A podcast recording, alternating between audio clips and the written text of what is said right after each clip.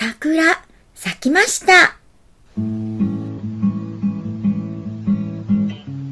ビバマイスタイルこの番組は自分らしさを大事にすることで生きることが楽しくなってきたという私トミーが笑顔と元気と勇気を持ってマイスタイルをお話ししていく番組です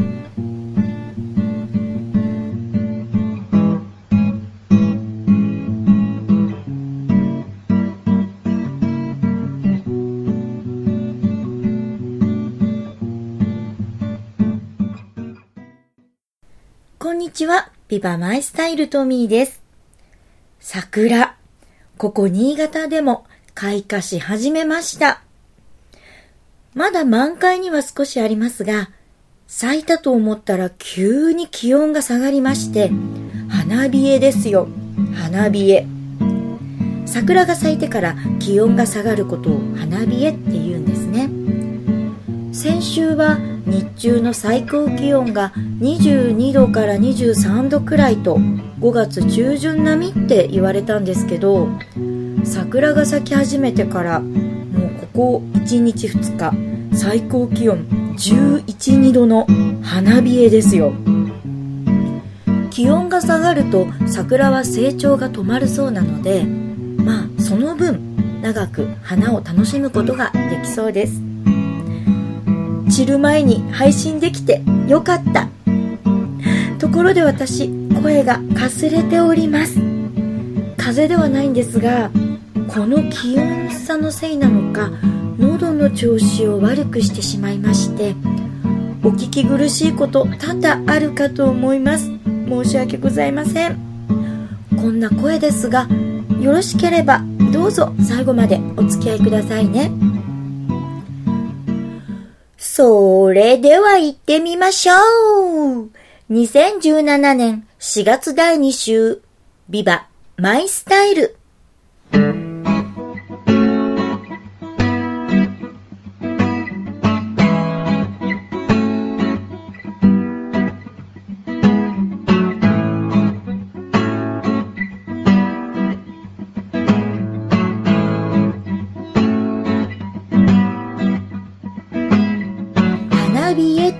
ましたけどなんとも風情があって好きな言葉です。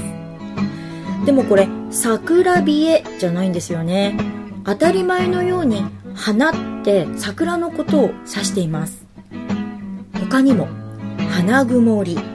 桜が咲いてからの曇り空を花曇りと言ったり桜の花が咲く頃に降る雨を桜雨花の雨。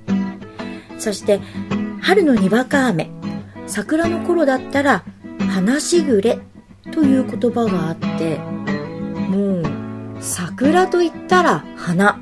花といえば桜。と桜がいかに日本人から愛されてきたかわかりますよね、まどこで桜が開花を始めたか逐一ニュースでも流れますしこの時期の話題といえば週末のお花見の日まで花が持つかどうかですね。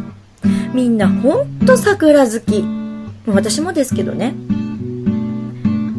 私は桜が満開になったら晴れた日に青空を背景に桜の写真を撮るのが好きです。あと子供。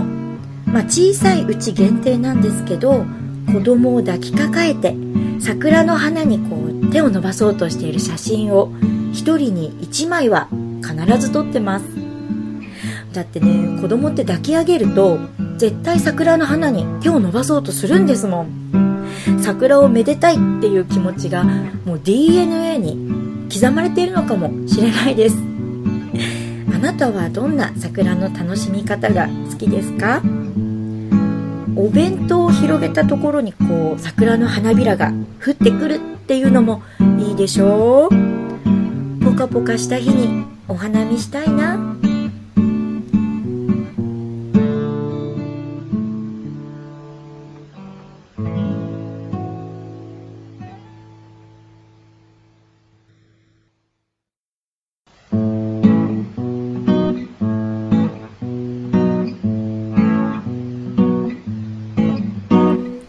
先週メールを募集しましたところ早速番組宛てにメッセージをいただきました。ありがたいです。しかも募集したテーマに沿ったメッセージです。ではご紹介しましょう。ワクワクネームキンキンさん。近畿地方にお住まいの男性の方です。ありがとうございます。では本文。1年2ヶ月ぶりの配信楽しく聞かせていただきました。ありがとうございます。キンキンさんしっかりあの数えてくださってありがとうございます。連絡網も LINE の時代なんですね。びっくりです。そうなんですよね。先週お話ししましたが保護者会の連絡が LINE だったりするんですね。私もびっくりしました。桜だより楽しみにしてます。今年は全国的に桜の開花が遅くお花見を2回しました。1度目はまだつぼみだったのです。とあります。ま2回もお花見。2回目は満開だったんでしょうね。素敵。新しく始めてよかったこと。少し前からですが下着をトランクスからボクサーパンツに変えました。フィット感がたまりません。気持ちが引き締まりますよ。以上です。え、書く書きで、女性パーソナリティにこんな内容ですみません。汗、とあります。え、キンキンさん、大丈夫です。安心してください。読みましたよ。ボクサーパンツ。フィット感がたまりません。気持ちが引き締まります。っていう、私には体験したことのない貴重なご意見で、ありがとうございます。これ結構タイムリーな話題ででして、子供の保育園でお持ち帰りの下着、パンツですよ。あの、この前間違ってお友達の下着が入ってまして、それがボクサーパンツだったんです。えー、保育園児でこれ履くんだと、ちょっとカルチャーショックとまではいかないですけど、軽くショックで、これどうなの？いいの？と。子供なんでねすぐ大きいサイズに変わっていくので次買う時はこっちがいいのかななんて思っていたところ。もうめちゃめちゃタイムリーな情報をありがとうございます。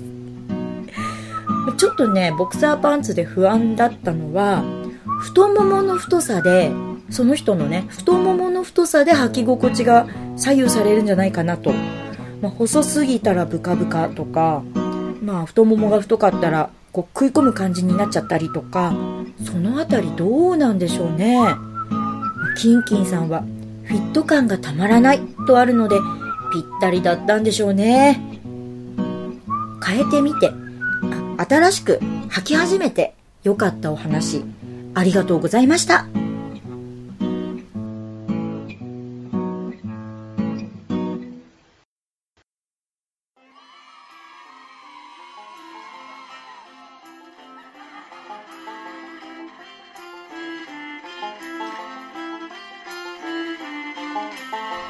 回は桜のお話をしたんですが実は花冷えとか花曇りっていう言葉を使いたくてこの話題にしました。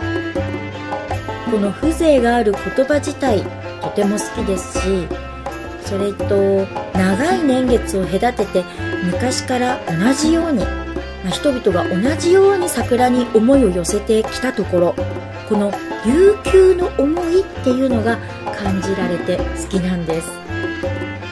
さて次回はドライヤーの話をしようかなと思ってます。是非お楽しみにしていてください。そして番組宛てのメール募集しています。テーマは新しく始めてみたら良かったこと。番組のブログページ右側にあります投稿フォームをクリックしてどしどしとご投稿くださいね。今回も最後までお付き合いくださいましてありがとうございました。お聞き苦しい声だったこと深くお詫びいたします。